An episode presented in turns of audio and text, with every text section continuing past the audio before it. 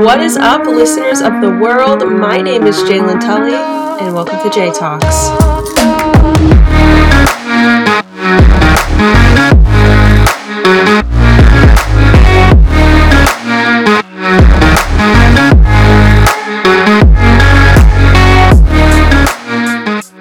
Happy Sunday, you guys, and thank you for tuning in to another episode of J Talks. My name is Jaylin Tully, and how are you doing today? Good, thank you for asking.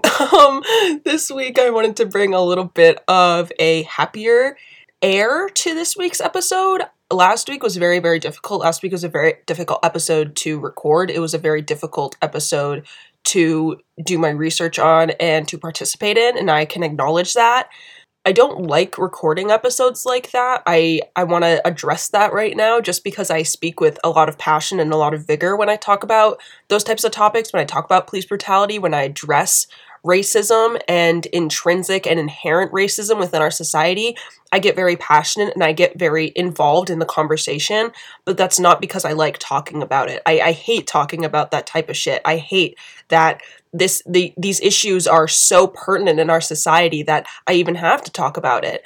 Um, just to prove my point, that episode was actually pre-recorded the week before last week when it came out because last week was actually a very hectic week for me, and I just I wouldn't have had the time to sit down and record an episode if I had held it off. So I actually pre-recorded that episode the week before and then edited the edited it. oh my god, I cannot speak. Edited it, edited it. That sounds so weird. Does that sound weird to anyone else? Edited, edited it. Okay, there we go. I'm just gonna I'm not gonna say it anymore because that's I I can't even. But um so you know I went to the process of uploading it and doing everything else last week. And in that time of me recording it and then uploading it, there have actually been, you know, two other instances that have gained national attention of black people being murdered by police. Like this is this is the type of shit I'm talking about how I can't even go a week without recording where I can't even record the actual events within a certain week where a week goes by and two other people one of which was a was a child was a little girl being murdered by police. Like this is that's what bothers me. And I just I know last week was very was very difficult to listen to and that's not what I want my episodes to be. I don't want my episodes to be difficult to listen to. I don't want my episodes to make me cry because yes, I did in fact cry last week. Um, if you haven't listened to it, there's your heads up and if you have listened to it, then you know. I I cried last week.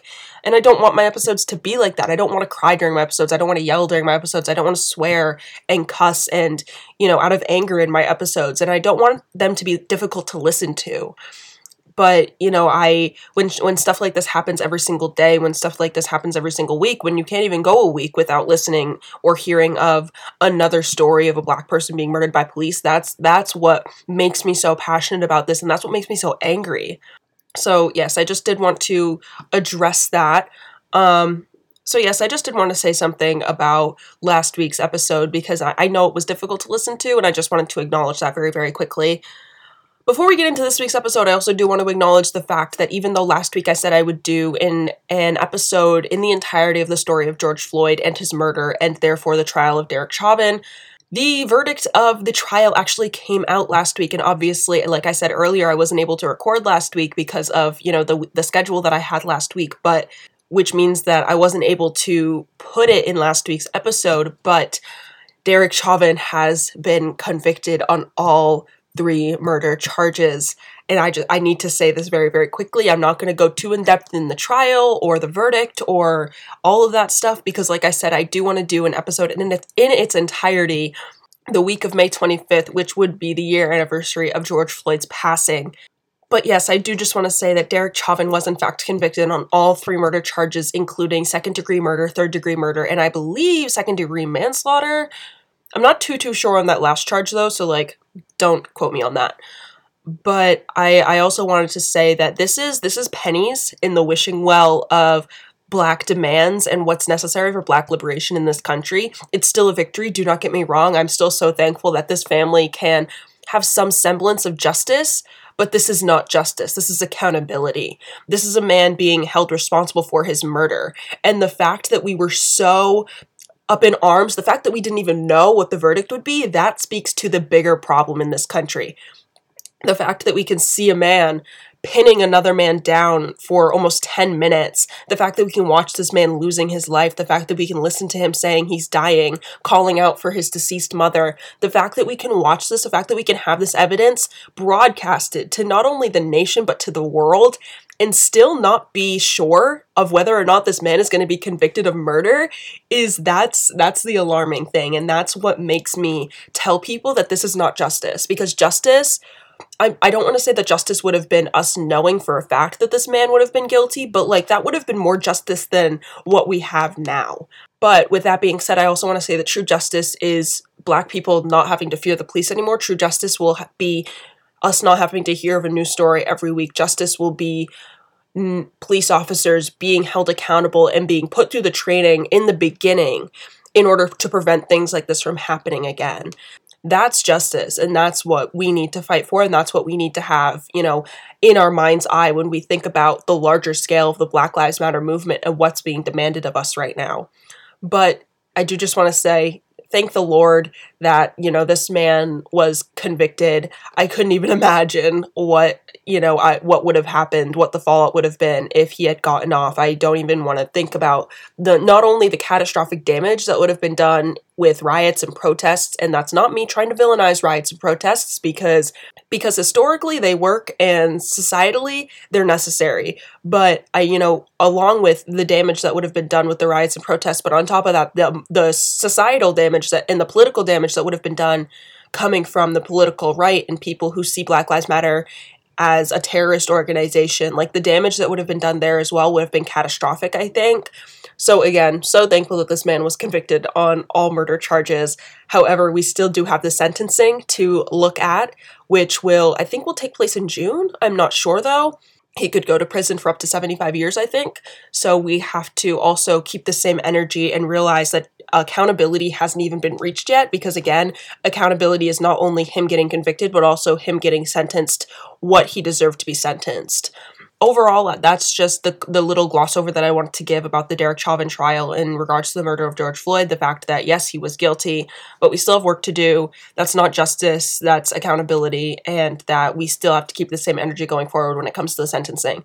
So that's kind of like the overarching point that I wanted to make about that. This week, though, I have a pretty jam packed week for you this week. We are going to talk about equality, and I'm going to do that through acknowledging my own privilege as a person.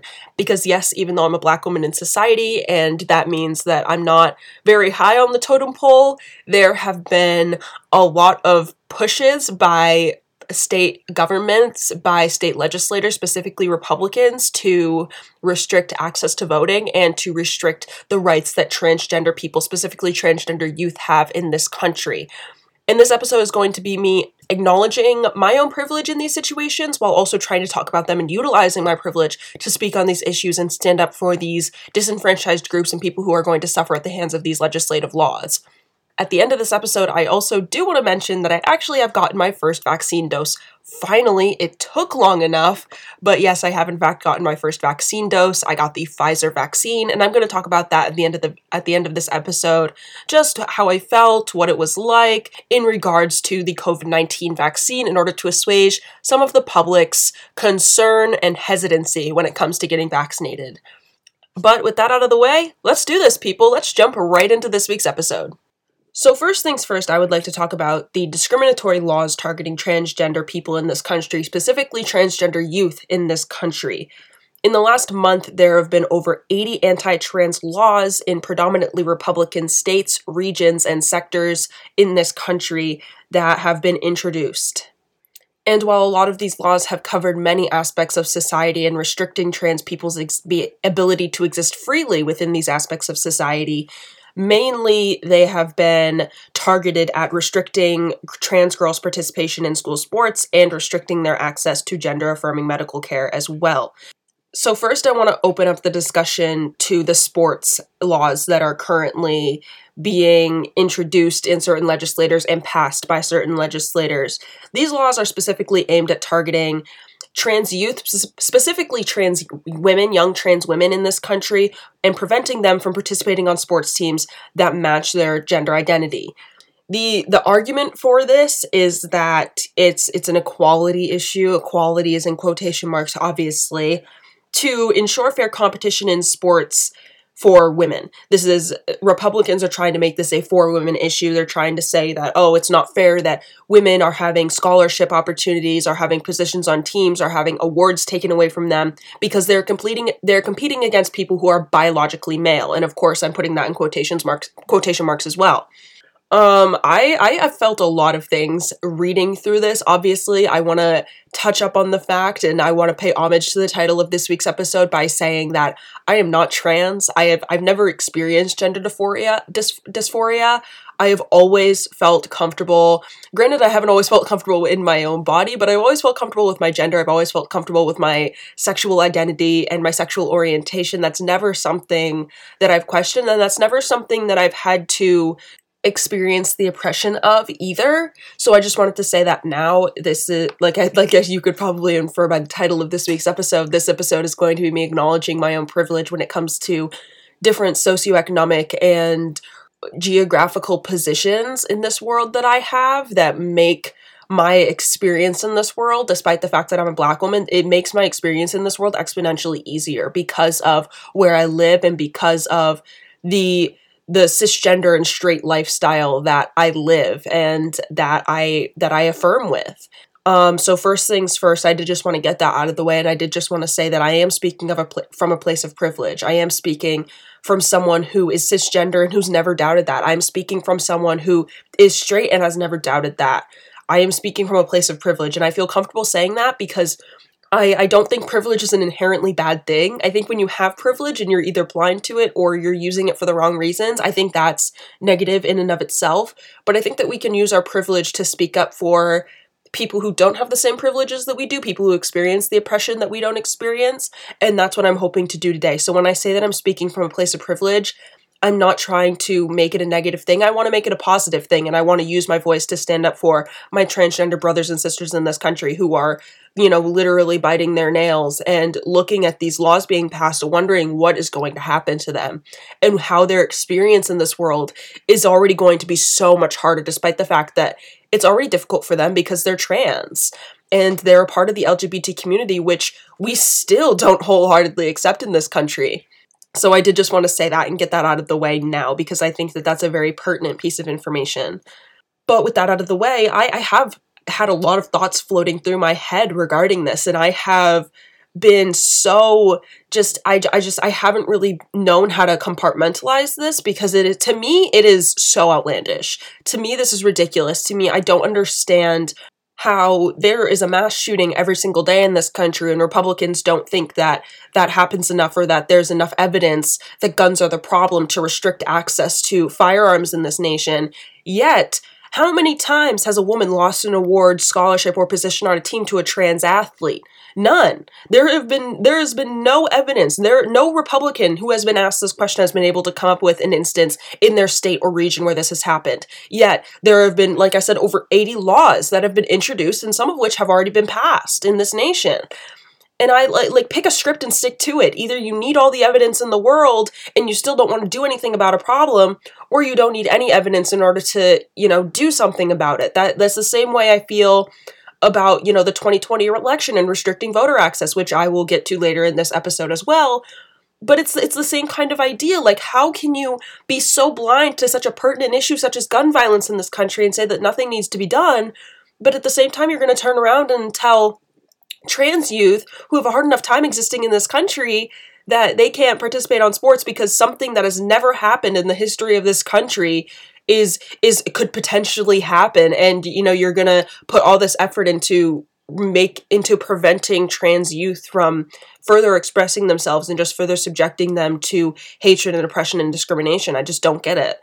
But more specifically, I want to get into the fact that scientifically and biologically, this does not hold any weight once I start talking a little bit more about the the medical side of this and how a lot of Republicans have also tried to introduce laws that have been that have been targeted towards restricting access to medical reaffirming gender health care.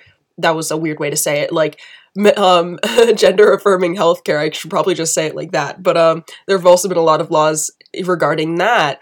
And I'm going to get a little bit more into the medical side of everything. But I do just want to say that when it comes to puberty blockers and gender reaffirming medical care, at a, at a younger age when children feel that they should start going through this when children are starting to go through puberty when children are starting to develop aspects of a of a grown body that they don't want to have and that they don't want to possess because they, it doesn't they don't feel like it affirms with who they truly are on the inside these have been shown to stabilize hormones not just for all transgender people but specifically for male to female trans kids that equalize to that of their cisgender counterparts and possibly make those hormones level hormone levels lower so the worry is like, oh, we don't want women competing against people who were born biologically male because they have a higher level of testosterone, which means that scientifically they'll be competing against someone who has unfair advantages in their sports or athletics. But we know through puberty blockers, through hormone therapy, that those levels of hormones can, like I said, actually stabilize and reach an equilibrium to that of their cisgender counterparts.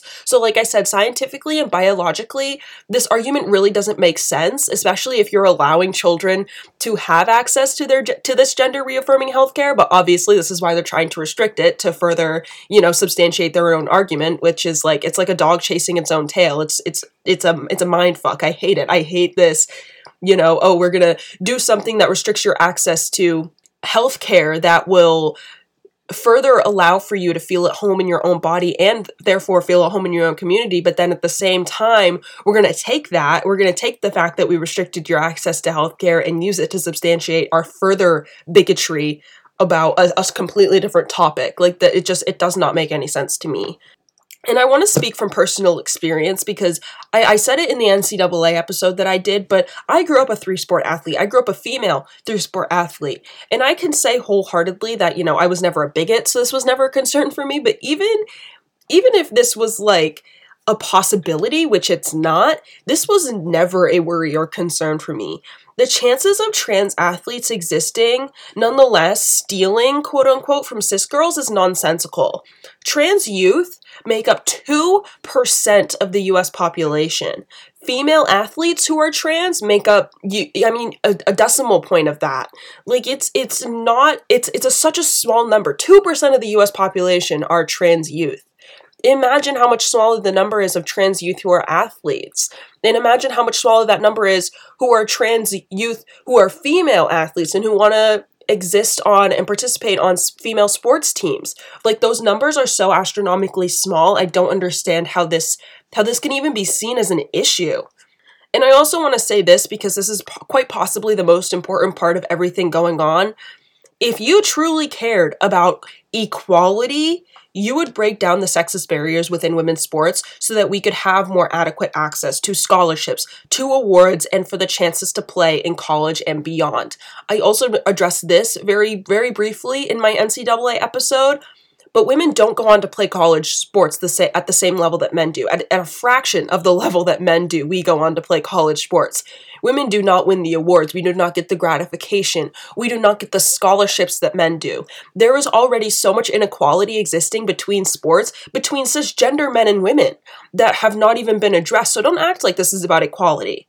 This is not about equality. This is about you wanting to find someone else to use as, as a scapegoat for your own prejudice and hatred this I, I've seen a lot of people reference the um the trans bathroom bills that were that were attempting to be passed in a lot of southern states a few years ago, which is also something that I've thought about a lot too because it's it's the same thing. It's the same thing as all of the other hatred against gay people and members of the LGBT community that we've seen throughout the entire existence of this country you know, I, it's it started with gay people. It started with the AIDS epidemic and how we villainized gay people and villainized the AIDS epidemic, even though it was something that we could have easily gotten under control. We could have easily saved millions of lives. And then it went on to the conversation about same-sex marriage and how oh we we we're disrupting the sanctity of marriage. We're disrupting the sanctity of the church. We are disrupting the sanctity of the ceremony for straight people. We cannot allow for these people to get married. We it will disrupt families families, it will disrupt the church, it will disrupt like all these different aspects of society. And then we passed same sex marriage, and oh, look at that, society didn't fall apart. And then they realized that they couldn't target gay people anymore because we had we'd have moved on. As a society, we had moved on past gay people. Gay people were not something to ogle at, they were not something to target, and they were not people that we at all felt a need to to distance ourselves from anymore because they were such, just such a normalized part of society. So then that was when Republicans and that was when people from the right started to target trans people.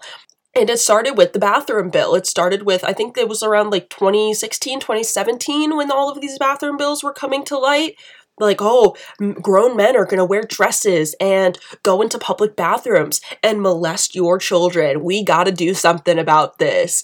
Jerry's going to tie a skirt around his waist and go cadoodle your kids in public restrooms, even though that, that literally never happens. Uh, this shouldn't be an issue. And it's just like, it's so pertinent that we're focusing on the wrong issues. We're focusing on issues that aren't even there like this is the again just like the the trans women taking positions in sports and taking scholarships away from other women that it's like that never happens. People dressing up as women to go into the bathroom and molest children never happens. That is ridiculous. And like they are creating issues that don't exist just so that they can further their own agenda. These are not about equality. These are not about caring about women. These are not about caring about your children. These are not about caring about the the already prevalent and difficult to cross stepping stones when it comes to women's sports. This is about these people wanting to further their own prejudiced agenda, and they are running out of ways to do it.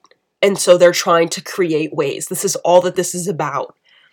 And also, I really wanted to add that not only all of what I said, not only is this not about equality, but on top of everything, these laws will subject trans youth to unjust treatment and violation of safety.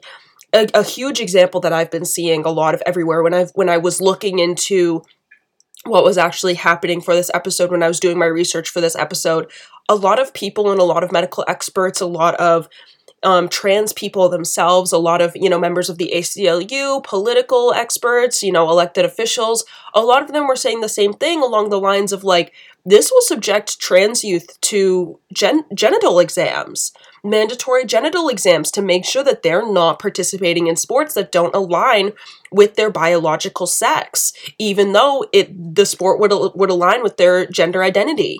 That that was like sickening to me the fact that you're that we're going to subject children minors young men and women my like i said minors to mandatory genital exams and potential sexual assault and harassment and molestation because of the the prejudice of a couple of republican congressmen or are we are we kidding right now is is this a joke I I don't care what you think about trans people. I don't care if you think being trans is a sin. I don't care if you think these people are going to rot in hell.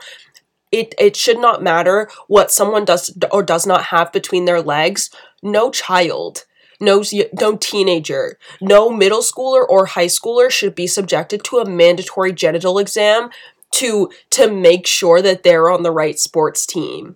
No child should have to be put in a situation where a grown adult has to take a peek at what's in between their legs in order for them to be seen as a real human being or be seen as someone worthy of respect that is that is so backwards and so wrong and so disgusting. I i could not imagine being a parent of a trans child right now because that's also a lot of things that i've been seeing is like thankfully a lot of tra- of a lot of parents of trans youth have been coming forward saying that these bills are disgusting that they're not in support of the them that this is going to subject their children to unfair treatment but like I, I could not imagine being one of those parents. I, I could not imagine sending your child to school and not knowing if they're if they're going to be sexually assaulted sexually harassed be made to show their genitals in order to show their biological sex. That's ridiculous to me. And i just that again it makes me sick to my stomach that this that this is seen as acceptable that this is seen as normal and that this is, is even seen as necessary again just disgusting um, but next i wanted to talk about the gender affirming healthcare laws that have been that have also been in the midst of being passed um, 21 states have offered up legislation that would ban minors who are trans and or experiencing gender dysphoria from pursuing or accessing gender affirming healthcare. Um, these laws would prevent doctors in these states from giving minors gender affirming healthcare, such as puberty blockers or hormone therapy.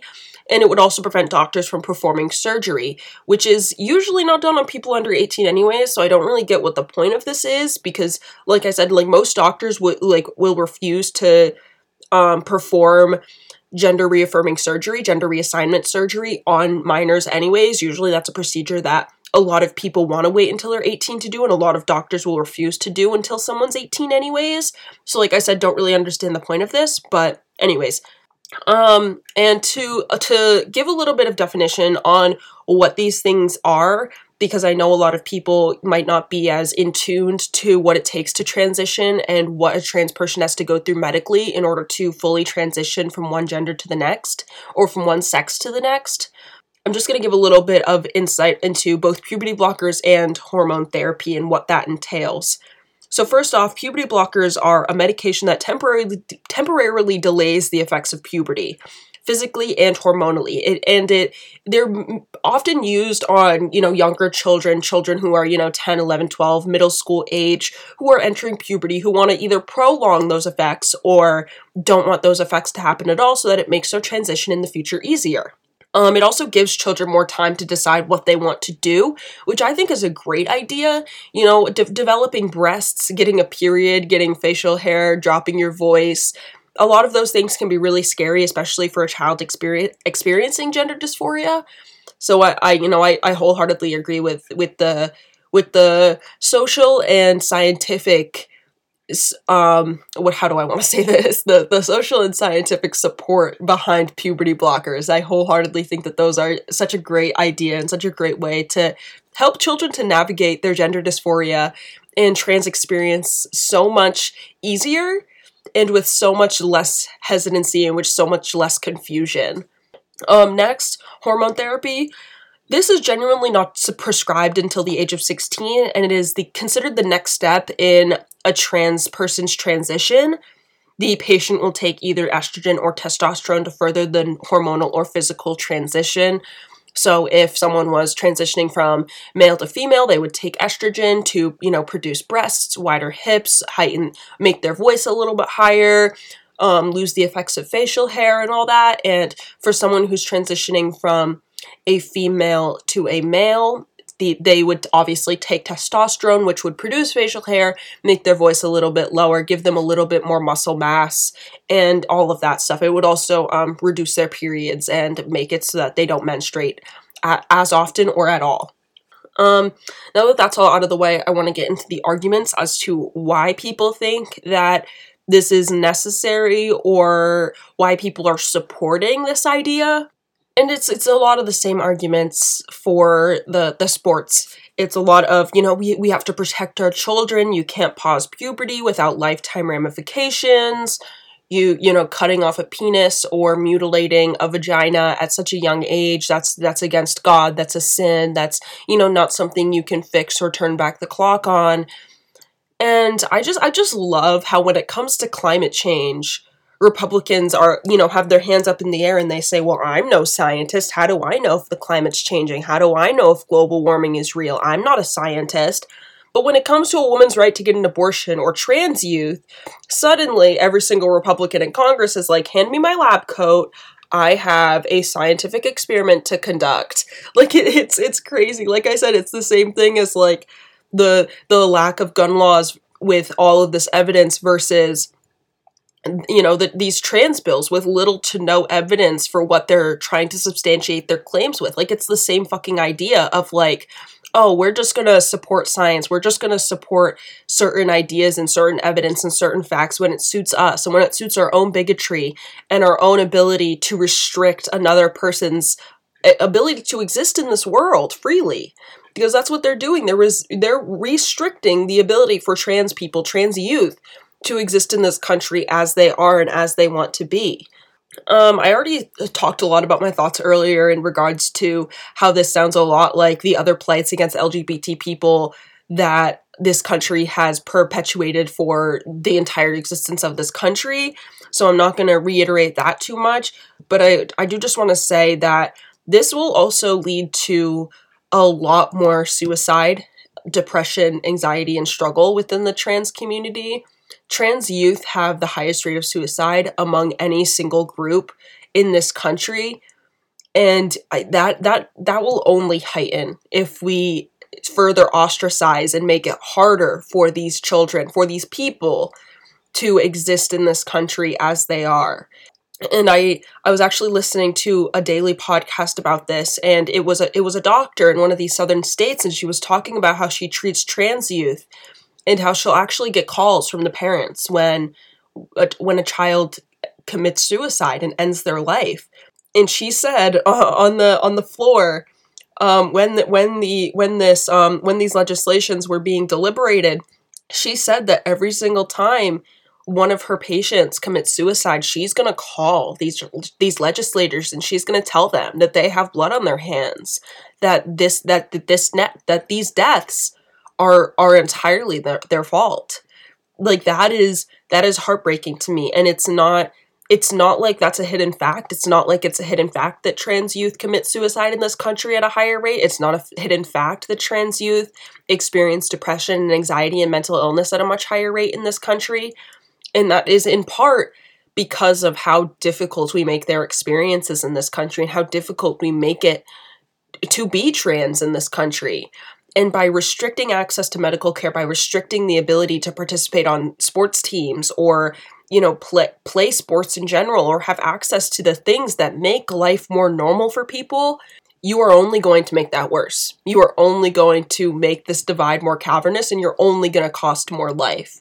So that's that's like the that's like probably the most prevalent thought that I've had about all of this is like I I don't want to see the aftermath. I don't want to see the the the outcome of all of this because I know it's going to be devastating. And I know, you know, give it give it a half a year, give it a year, give it 2 years and we're going to see how many people have lost their lives because of this. We're going to see how many people have been subjected to more oppression, more discrimination, and more mental illness because of these laws and because this out because of these outdated neanderthalic barbaric opinions of a, ve- of very few republican senators.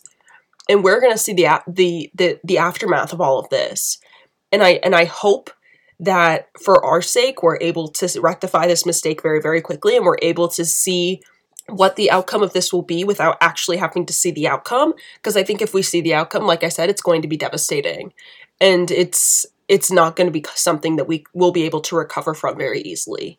Um, the ACLU has, has already begun court proceedings against these bills, and a lot of, like I said earlier, a lot of parents of trans youth have also been speaking out and rioting and creating movements centered around the rights of trans youth to be able to go, you know, get medical care and receive health care and participate on sports teams. However, work is not done. I think it's not dependent on the ACLU. I don't think it's dependent on the parents of trans youth. I think it's dependent on us, which is what I said at the beginning of this section when I talked about my own privilege and how I am speaking from a place of privilege. I think it's the responsibility of us who do not experience gender dysphoria. I think it's the dysphoria. I think it's the responsibility of us who you know do not subscribe to the lgbtq plus community who do not who are cisgender who are straight who have never had to experience that kind of oppression before. I think it's our responsibility to do our job to make this country more accommodating for trans people just like it's not black people's job to eliminate racism, it is not trans or gay people's job to eliminate transphobia and homophobia. That is something straight people started, that is something cisgender people started, and it is our job to eliminate it with the privilege and power that we have in society. Um, so I will leave a bunch of links in the descriptions below for resources that you can go to, educational resources that you can read up on or watch or listen to. I'll also leave funds and places where you can donate, places where you can read up on how to help, how to make your voice heard for on behalf of the trans community in such a controversial and, you know, debilitating time for these people. I think, like I said, I think it's our responsibility to do that. I think it's the least we could do on behalf of this community. So, like I said, I will leave a bunch of links in the description. Please feel free to go check those out.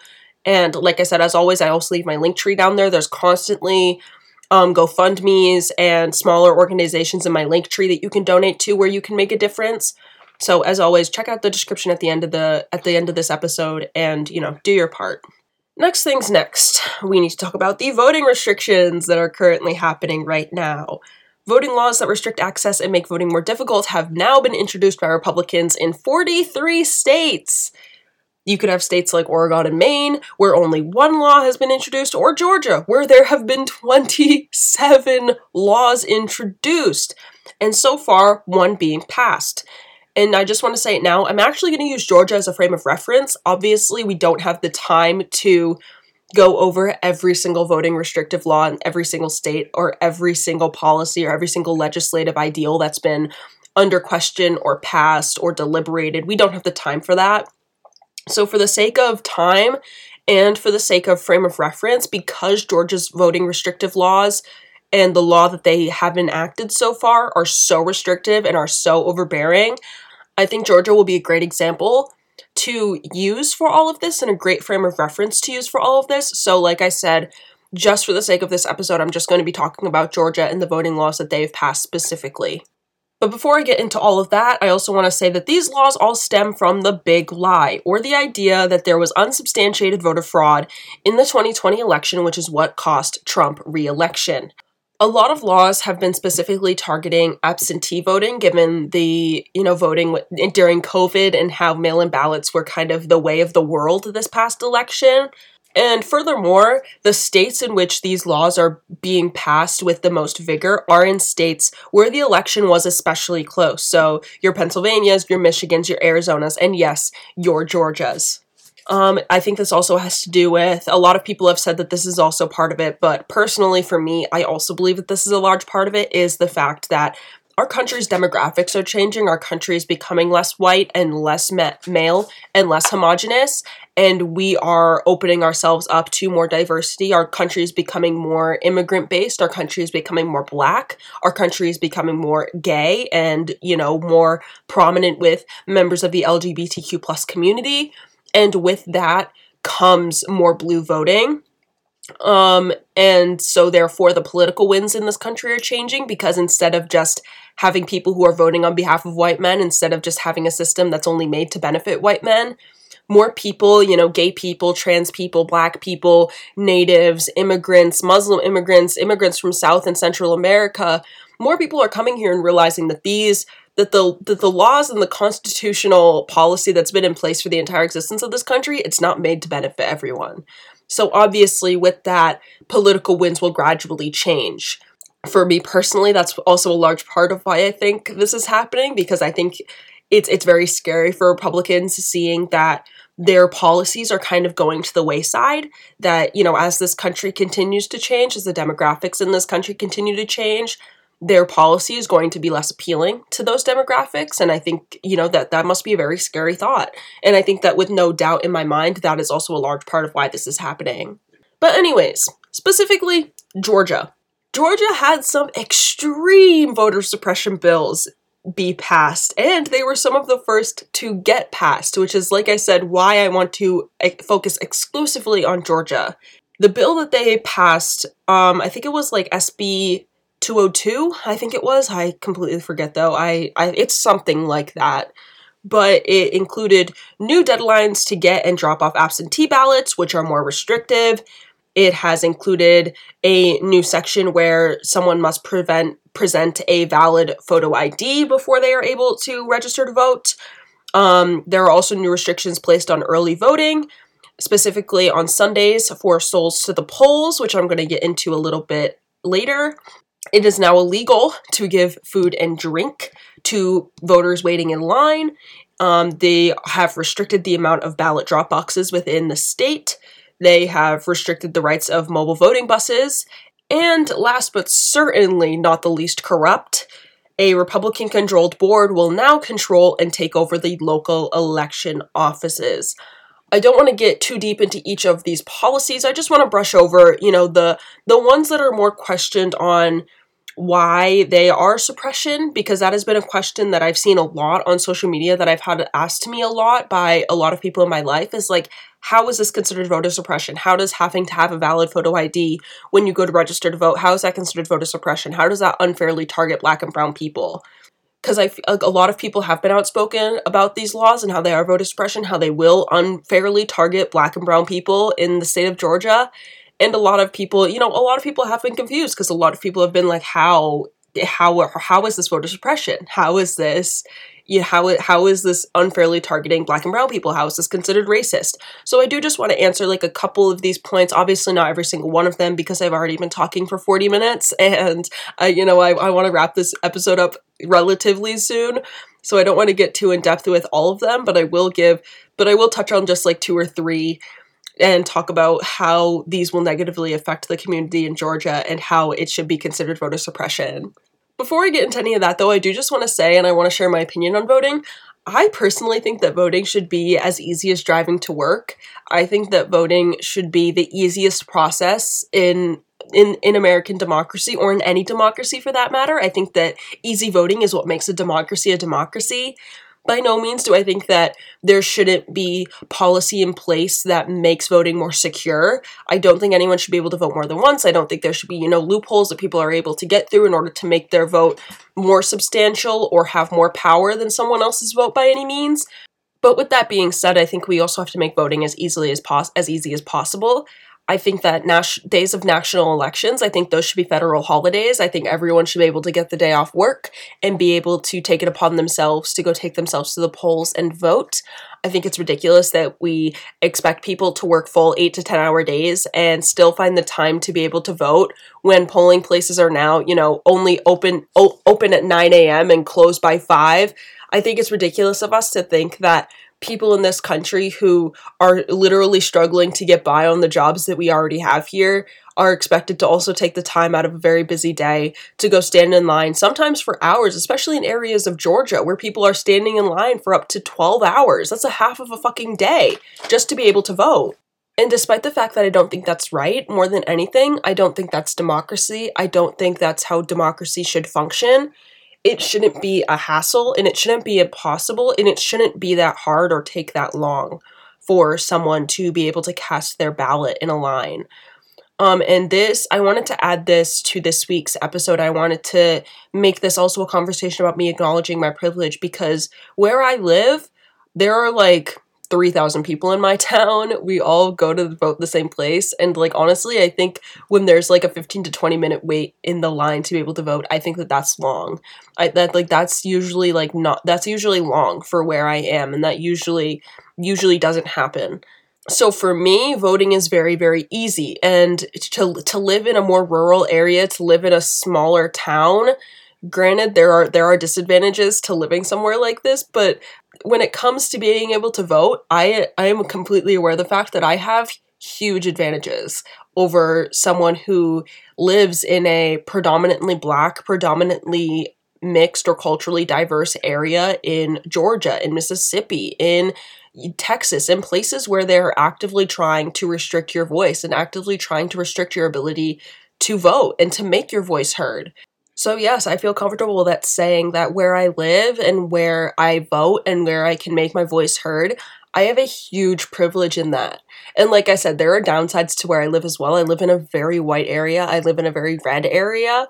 Like, where I live is by no means perfect and is by no means a perfect place for me to be, but when it comes to being able to vote i know i have a huge privilege and i and i wanted to acknowledge that and i wanted to say that i have i even though i've only been voting for the last year i have never had to have the experience of waiting in line for hours to vote i haven't I've, i haven't even had to wait in line for a half an hour to vote before and so again just like the the conversation about trans people, I feel as though I have an obligation to speak on this. And as someone who has always had easy access to voting, I don't think it's fair that other people don't. And I don't think it's fair that other people have to wait in line for hours, that other people are having their ability to vote restrict restricted because of who they're voting for. That is not how a democracy is supposed to work. No matter what party you assign to, no matter if you're Republican, Democrat, neither or in between, it, it is not fair that Republicans are restricting people who predominantly vote Democrat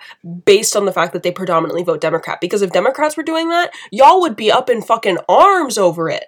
But when Republicans do it, it's okay. And they're being seen as people who are protecting the sanctity of our elections, even though all they're doing is spitting in the face of our democracy.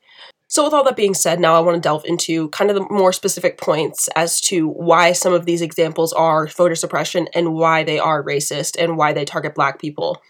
First, I want to talk about the restrictions on early voting, um, specifically in regards to Sundays and souls to the polls. I said I would mention it later, and here I am mentioning it later. Souls to the Polls is an effort by some of the black churches within the areas of Georgia and also some of the neighboring states as well. It is a movement in which the black churches in the area will actually bus the members of the congregation and bus the members of their churches to voting locations so that they can vote together and it will make people's access to voting much, much easier. And this is a movement that everyone knows about. This is a very prominent movement in the South, specifically Georgia. If you live in Georgia, you know about Souls to the Polls. It doesn't matter if you're white or black or neither. Souls to the Polls is something that's very prominent within the black community and something that's very prominent within the Georgia community. Republican senators, Republican congressmen within Georgia, they knew exactly what they were doing by restricting access to voting on Sundays. This is a direct attack on the black vote. This is a direct attack on the black community and therefore a direct attack on the black culture within that community it has become an intrinsic part of the black community within Georgia to take themselves to the polls after service on Sunday to vote together. And by taking that away, like I said, you are very directly taking away the black vote and taking away the ability for black people to vote. So, not really going to spend too much time on that. I thought that that one was pretty straightforward, pretty, pretty, pretty on the nose, um, personally. So, like I said, not going to spend too much more time on that one.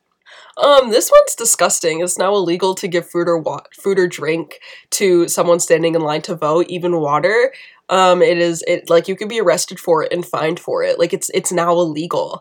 I think this one's disgusting, especially in a state and in an area where people, like I said, can wait up to twelve hours in line to to cast a ballot if, if your if your wait lines were 15 minutes tops then i'd be like you know what this is still a disgusting law because who who are you to tell me who i can't give food and water to like th- that's just disgusting to me in general but like i said if your wait times were what I have to wait in line to vote for, then I then I wouldn't be as angry. But the fact that it's a well known fact that a lot of people in Georgia can wait on average eight hours in line just to cast a ballot, and you're making it illegal for people to give food and drink to these people.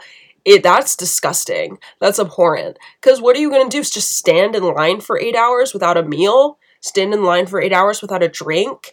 And people are like, well, they should be prepared. They should go into it knowing that it's going to take that long. Bullshit. Again, this is not democracy if that's what you're saying. We are not a democracy if that's the opinion you want to have. If, if that's the opinion you want to have, you're more than welcome to have it. We live in America. You can have whatever opinion you want. It's the greatest part of this nation and it's also the greatest downfall of this nation.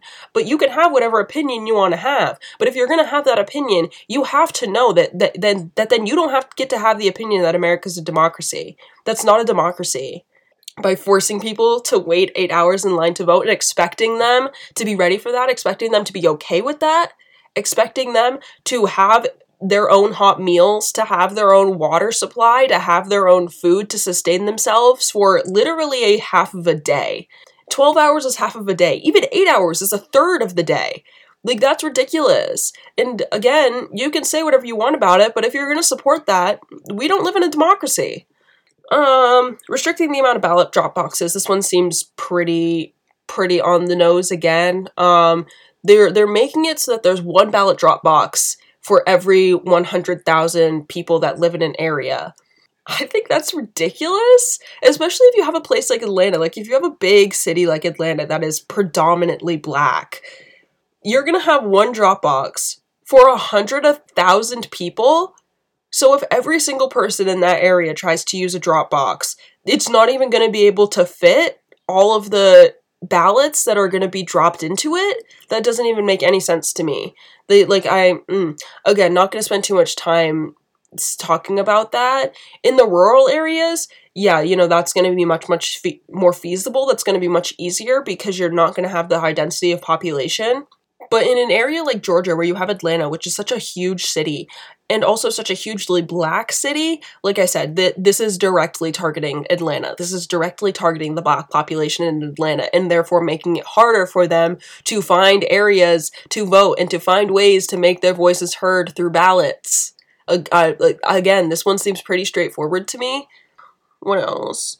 Oh, um, the the restricting the rights of the mobile voting buses. So the mobile voting buses were created in Georgia actually as a way to combat the long lines that people have to face when they're waiting in line to vote. I know, right? Shocker. You know, so instead of people waiting 8, 10, 12 hours in line to be able to cast a ballot, these mobile voting buses would travel all around the big cities such as Atlanta and the big and the other big areas of Georgia, especially the rural areas where people wouldn't have as easy access to voting locations and people could walk up to the bus, make their vote, register to vote, and then, you know, drop the ballot off there and make that process so much easier and so much more attainable, especially for people living specifically in rural areas and specifically cities. By restricting that, again, you are just making it harder for people to vote instead of people having access to these mobile voting buses. You're forcing them to then again wait in line for a half of a day in order to make their voice heard, which again, I think is disgusting. So uh, this one also seems pretty on the nose, but I also understand if you don't really understand the history of the mobile voting buses, you might be a little bit confused as to why this is a big deal. So that's why I just thought I would explain it. I, I, I kind of want to wrap up because I've actually been talking for a while now, and this has been really, really long. This has been much longer than I wanted this episode to be. Um, lastly, I know a lot of people have been asking questions about like how a how a photo ID, how having a valid photo identification card or some sort of photo ID, how having to present that when you're registering to vote is unfair and potentially racist.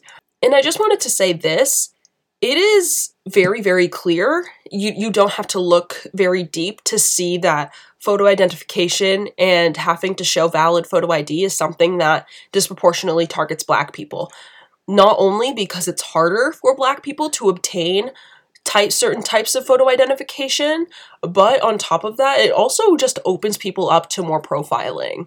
It opens black people up to be profiled more, to have their identity questioned, to have their credentials questioned, to have their ability to vote or make their voices heard in other ways or do other activities that require photo identification harder for them.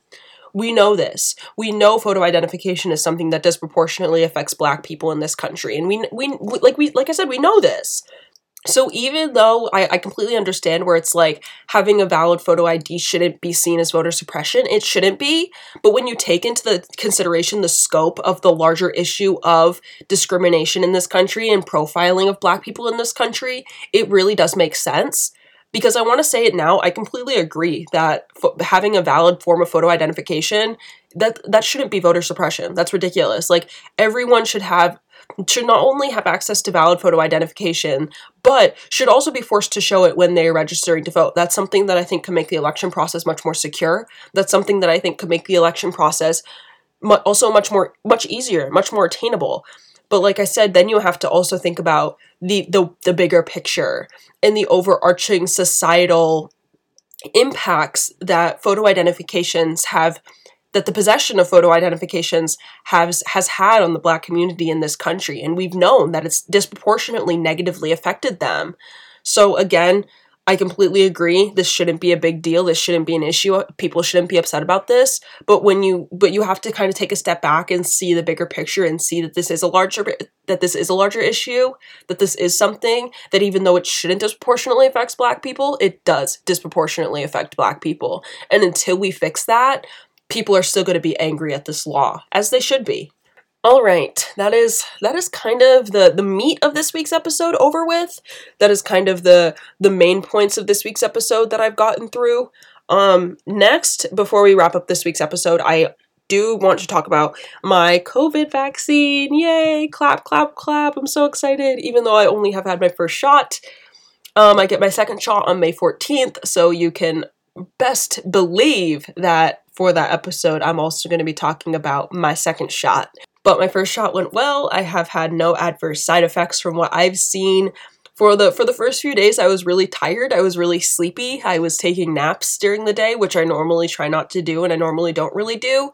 um, and my arm was tender for for about 24 to 36 hours it, it hurt to like use my arm and i could feel the soreness and the tenderness throughout my bicep when i would move my arm to use it and then after that it, it kind of just felt like a bruise like it would only be tender and sore to the touch. And when i like pushed down on the injection site and even now it's like it's like a bruise that's you know two to three weeks old. Like it's very faint. I really have to push down to feel that tenderness and that soreness. Overall honestly i feel like i had less adverse side effects than when i get the flu shot because when i get the flu shot i can get a little stuffy and i can get a little flu like um, I'm, I think that once I get my second shot, I, the effects will be much more negative, just because that's what I've heard. Is usually people get sick with one or uh, with one or the other of the shots. If they get if they got a little more sick with the first shot, then they usually don't with the second, and vice versa. If they didn't get sick with the first shot, they usually do with the second. Which is why I will definitely keep you guys updated with my second shot when I get that. But as of right now, I'm doing well. I feel good. I am halfway vaccinated against the COVID 19 virus. I'm, I'm doing well. I'm happy. Again, no really adverse side effects besides the, the napping for two to three days after the shot and the tenderness a little bit after. I, I really haven't seen a difference in how I act or my body or anything. So I did just want to say that now. I did just want to put that out into the world and tell people that you have nothing to worry about it, it, it should be a priority to you to get vaccinated. It should be something that you are considering or that is in the plans for you. I wholeheartedly recommend everyone gets vaccinated. Like I said in an episode a while ago, both my parents are vaccinated and now I'm on the way to be fully vaccinated vaccinated as well. Um, I think it's some I think it's something that we all should have an obligation to do. I think it's something that we should all feel obligated to do again, it's still a personal choice, even though I don't really think it should be, but that's a conversation for another day. Um, but again, it is a personal choice, so I'm not trying to pressure anyone into doing anything, but I think that if we truly care about ending this virus, if we truly care about ending this pandemic, and we truly care about getting to some sense of normalcy sometime soon, I think that we should all take it upon ourselves to consider getting vaccinated. Alright, guys, as you could probably infer, it is getting close to that time in each episode where it comes to an end. But before that happens, I still have to give you guys what is in my rotation this week. And what's in my rotation this week is actually a podcast that I've been listening to. It is really good. It is called How to Save a Planet, and it is a Gimlet Media podcast. It is hosted by journalist Alex Blumberg and scientist Dr. Ayana Elizabeth Johnson, who is also a black woman. It is such a good podcast, and it's they talk about climate change and they talk about climate issues in a way that's not overwhelming because that's something that I constantly notice when it comes to finding ways to mitigate my impact on the climate around me and find ways to make this world a happier and healthier place for everything and everyone living here it's really digestible, but it's also really informative. It's really fun to listen to. They joke, they laugh, they are super intelligent, super educated. They're able to get the points across that matter, but like I said, not in a way where it's overwhelming or where it's difficult to listen to. They have episodes dedicated to answering listener questions, and they also have segments of each episode where they'll actually answer some of the most commonly asked questions depending on whatever topic they're talking about in a specific episode like I said, really informative, really easy to digest. Not, it doesn't give you, you know, that impending doom feeling or that anxiety feeling that a lot of other climate documentaries or climate podcasts do. Because even though cl- climate change is a very prevalent issue, it's it's very hard to digest that because it is such a prevalent issue and it's it's literally the world around us dying and it, there's no there's no easy way to to tell someone that there's no easy way to help someone understand that but they just do such a good job at making it digestible, which I love. So definitely go hop over to that podcast, give it a listen, heed the advice they're giving, heed what they're saying, listen to what they have to say. I guarantee you, you will not regret it. All right, and with that being said, this week's episode is finally coming to an end. You guys already know the drill. If you enjoyed this week's episode and every other episode before now, please feel free to share it with your mom, your dad, your brother, your sister, your aunt, your uncle, your cousins, your grandma, your teachers, your professors, your coworkers, whoever you think will enjoy this podcast. Also, be sure to follow me on all of my social media platforms. All of my handles are just at Jaylin Tully, spelled J A Y L I N T U L L Y. Like I said earlier, I will be leaving the links for a bunch of resources about helping the trans community, about educating yourself about the the trans lifestyle and the trans experience in this country. Those will all be in the description below, along with my Linktree, which is there in every single description of every single episode. And finally, quite possibly the most important part of every single episode I record, always be sure to leave this episode and every episode ready to educate often, learn freely, and always love equally. Thank you so much for tuning in this week, guys. Hope you enjoy your Sunday, and I will talk to you next week.